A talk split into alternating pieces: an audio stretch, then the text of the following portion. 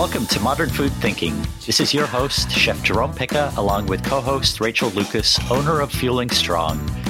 This show is brought to you by Spazio Rosso Interior Design, and here we present to you our unique perspectives on food as it relates to health and wellness. In this episode titled Micronutrients, Don't Sweat the Small Stuff, we talk about those nutrients essential to human health that are considerably different than the macronutrients in our previous episode. But let's do a brief overview before we get into the science, data, and essentials of micronutrients. Micronutrients are the vitamins and minerals that our bodies need in small quantities to keep our engines running. Some examples are vitamin C, D, the full class of vitamin uh, Bs. We also have the fat soluble vitamins A, K, E, and D. Uh, mineral examples include magnesium, manganese, iron, folate, copper, iodine, and zinc.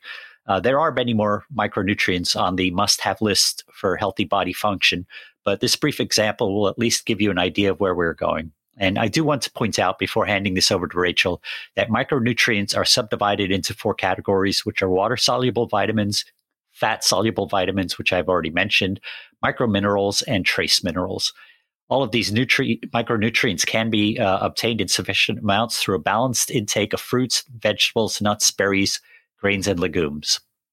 Micronutrients do play an interesting role in our bodies.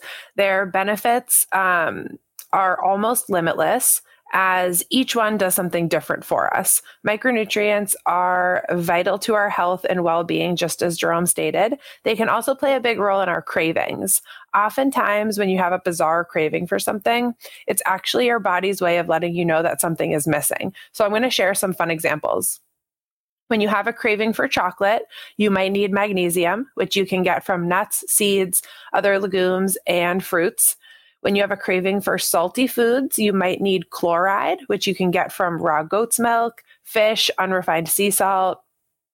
When you have cravings for bread or toast, you might be deficient in nitrogen, which you can get from high protein foods like fish, meat, nuts, and beans.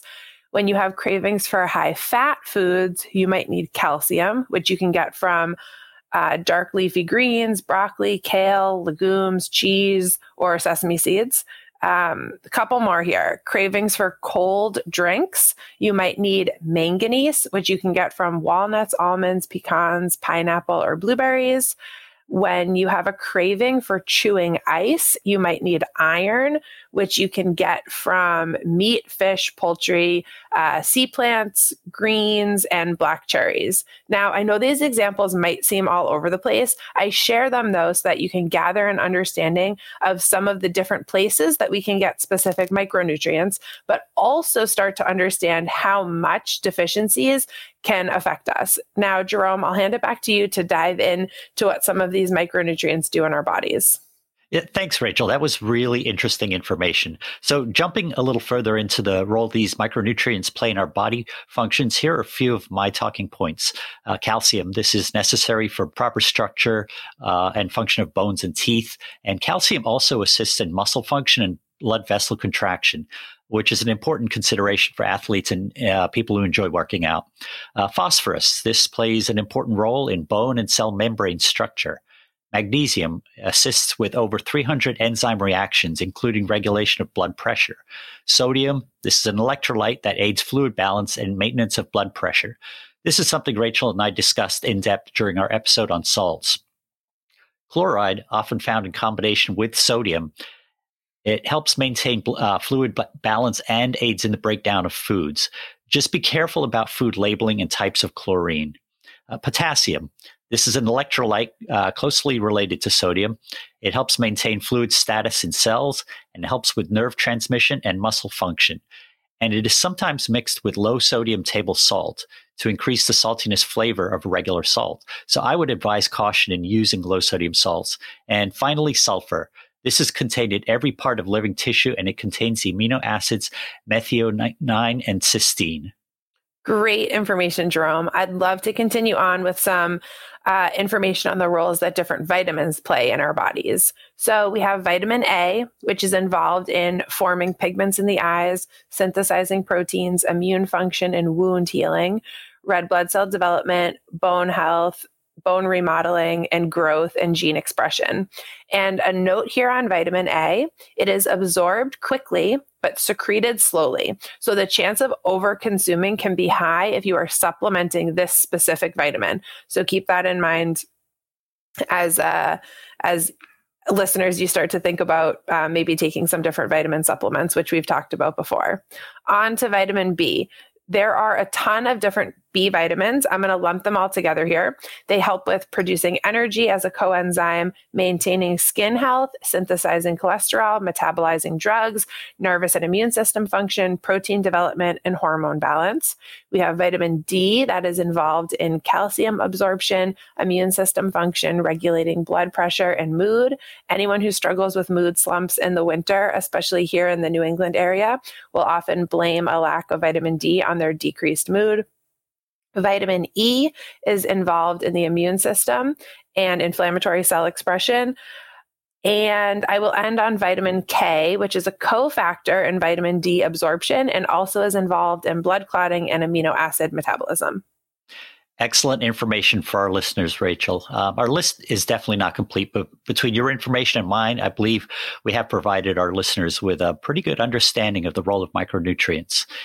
And we now have a question from Karen in Albany, New York. And Karen is asking about multivitamins, which we have talked about before. Anyway, her question is I've been taking a multivitamin every day for most of my life and wondering if this is a bad thing or am I doing the right thing by playing it safe? So, Karen, thank you for listening to our podcast and asking this important question. But the first thing to think about is that uh, multivitamins are not target specific and they can lead to an overuse of certain macro and micronutrients. And we did cover multivitamins in a previous episode, as I mentioned. However, for this discussion, we are talking only about micronutrients and the small amounts of these vitamins and minerals that your body requires for proper function. So if you are already obtaining, for example, enough vitamins from eating a balanced diet of plants, legumes, grains, and properly hydrating, you may not need a multivitamin. Uh, in 2018, the New York Academy of Sciences published an article on excess micronutrient intake and the toxic effects of upper limits in vulnerable populations. For example, excess intake of vitamin D may lead to hy- hyperphosphatemia, cardiovascular disease, irreversible calcification of soft tissue, and demineralization of bones. Excess zinc absorption, for example, may lead to hypochromic anemia and a suppressed immune system. Calcium may lead to a higher risk for developing kidney stones, particularly among women. But I think you get the picture. Rachel and I both advocating eating a healthy, well balanced diet of fresh fruits, vegetables, grains, nuts, and seeds and always we say consult with your doctor before taking any vitamin supplements. Uh, Rachel, what are your thoughts for Karen's question? I am also not an advocate for a multivitamin for a lot of the same reasons. Uh, chances are you don't actually need everything in that vitamin you're taking, and overconsumption of specific vitamins and minerals can do more harm than good, to your point, Jerome. Oftentimes, we also cannot absorb the volume of nutrients in a multivitamin, anyways, so we end up peeing most of it out. Now, I think I'm beginning to sound like a broken record. But if you are eating a diet full of whole fruits and veggies of varying colors, you'll most likely get all the micronutrients you need without taking a pill. Not to mention, many vitamins and minerals require something as a cofactor for them to be best absorbed. And lucky for us, Mother Nature often has our real foods set up for maximum absorption of those micronutrients. Yeah, that's actually a great point, Rachel, regarding the cofactor requirement. Uh, trace elements uh, act as cofactors for the activation of certain enzymes. Our bodies need these trace elements to gain maximum metabolic function, and w- without them, uh, we would lose, for example, the ability to create chemical reactions necessary for cell function, proper digestion of food, and transformation of chemical energy, to name just a few. And Rachel, you had mentioned in previous epi- episodes the uh, need to properly chew our food to produce enzyme rich saliva. And this is an example of, uh, of the first step in the digestive process. Certain vitamins act as coenzymes, meaning they play an active role in biochemical reactions. Now, this is important because an intermediary metabolic function is often required to ensure proper utilization of proteins and amino acids. Vitamin coenzymes, in other words, are helper agents or molecules that act as personal assistant to micronutrients in complex group transfer processes. Uh, they play a crucial role in maintaining proper vision, blood clotting, hormone production, and keeping collagen healthy, for uh, just a few examples. And Karen, I hope this helps and didn't sound too confusing. I definitely recommend pulling up our podcasts on vitamin and mineral supplements for more answers. Uh, I did want to mention a multi country European study conducted by the Oxford uh, Academic Journal of Nutrition in 2006. And they sought to establish uh, a safe upper level of micronutrients and trace minerals basically what I mentioned at the start of this uh, episode. Uh, this is a very hard target to identify with pinpoint accuracy. And for all the individuals in studies like these over many years, they keep coming back to the necessity of obtaining micronutrients from a balanced diet.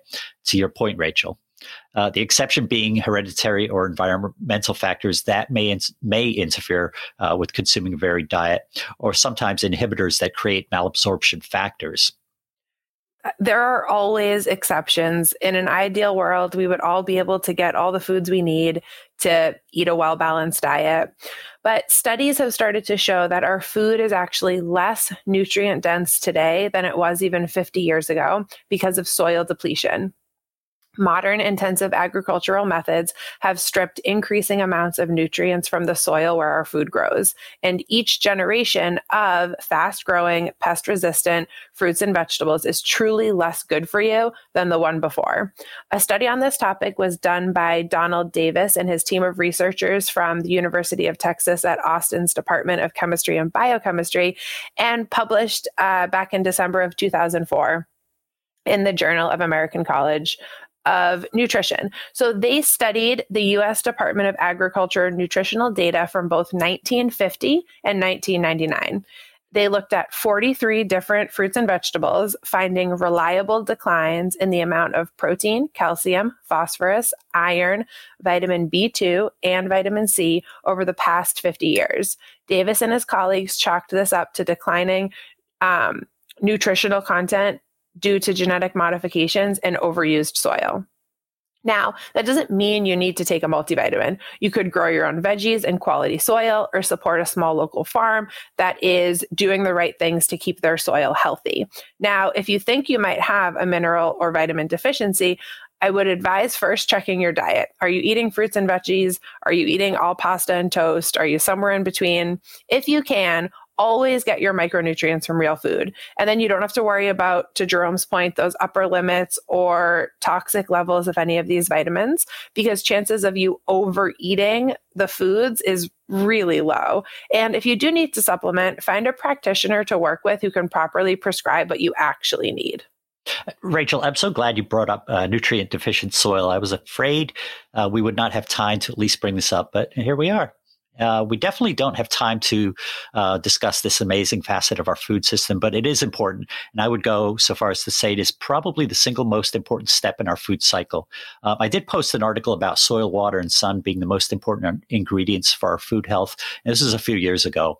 Um, and there are uh, a few great TED Talks also on this subject by John Crawford, uh, Tony Lovell, Graham Sait, Karen Wynn, and, and a few others. Uh, they're all worth listening to and reading about when you have some time.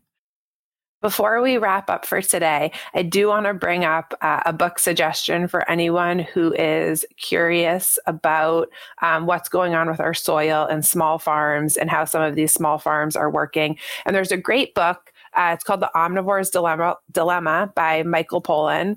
And he goes to a small farm. This is just a portion of the book, but he goes to a small farm and he works with this farmer. And the farmer explains to him the idea behind crop rotation. Now, I've never worked on a farm, I've not been to many farms. So this was kind of a new idea to me. But what this farmer said is that nature works in our benefit if we let it work. So he, he described this beautiful process of having the cows on the land and then moving the cows to the next spot, letting the chickens come in, peck through the excrement. Uh, and that process helps the soil. That's how we get the nutrients into the soil. So there is a way if we kind of come back to our roots, let the small farmers do their thing and get rid of this mass production of produce, we could find our way back to a much more nutrient dense diet without a whole lot of extra work. Yeah, that's a great book, and it's really truly well written. Uh, I have it sitting on my shelf. I read it twice I, uh, years ago. I picked it up, and um, I really loved it. Thanks for bringing that up.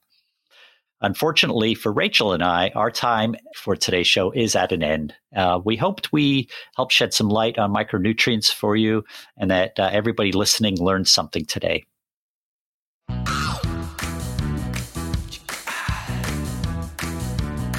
So, listeners, we want to thank you for uh, listening to this episode of Modern Food Thinking with Jerome and Rachel and edited by Jeremy Nessel.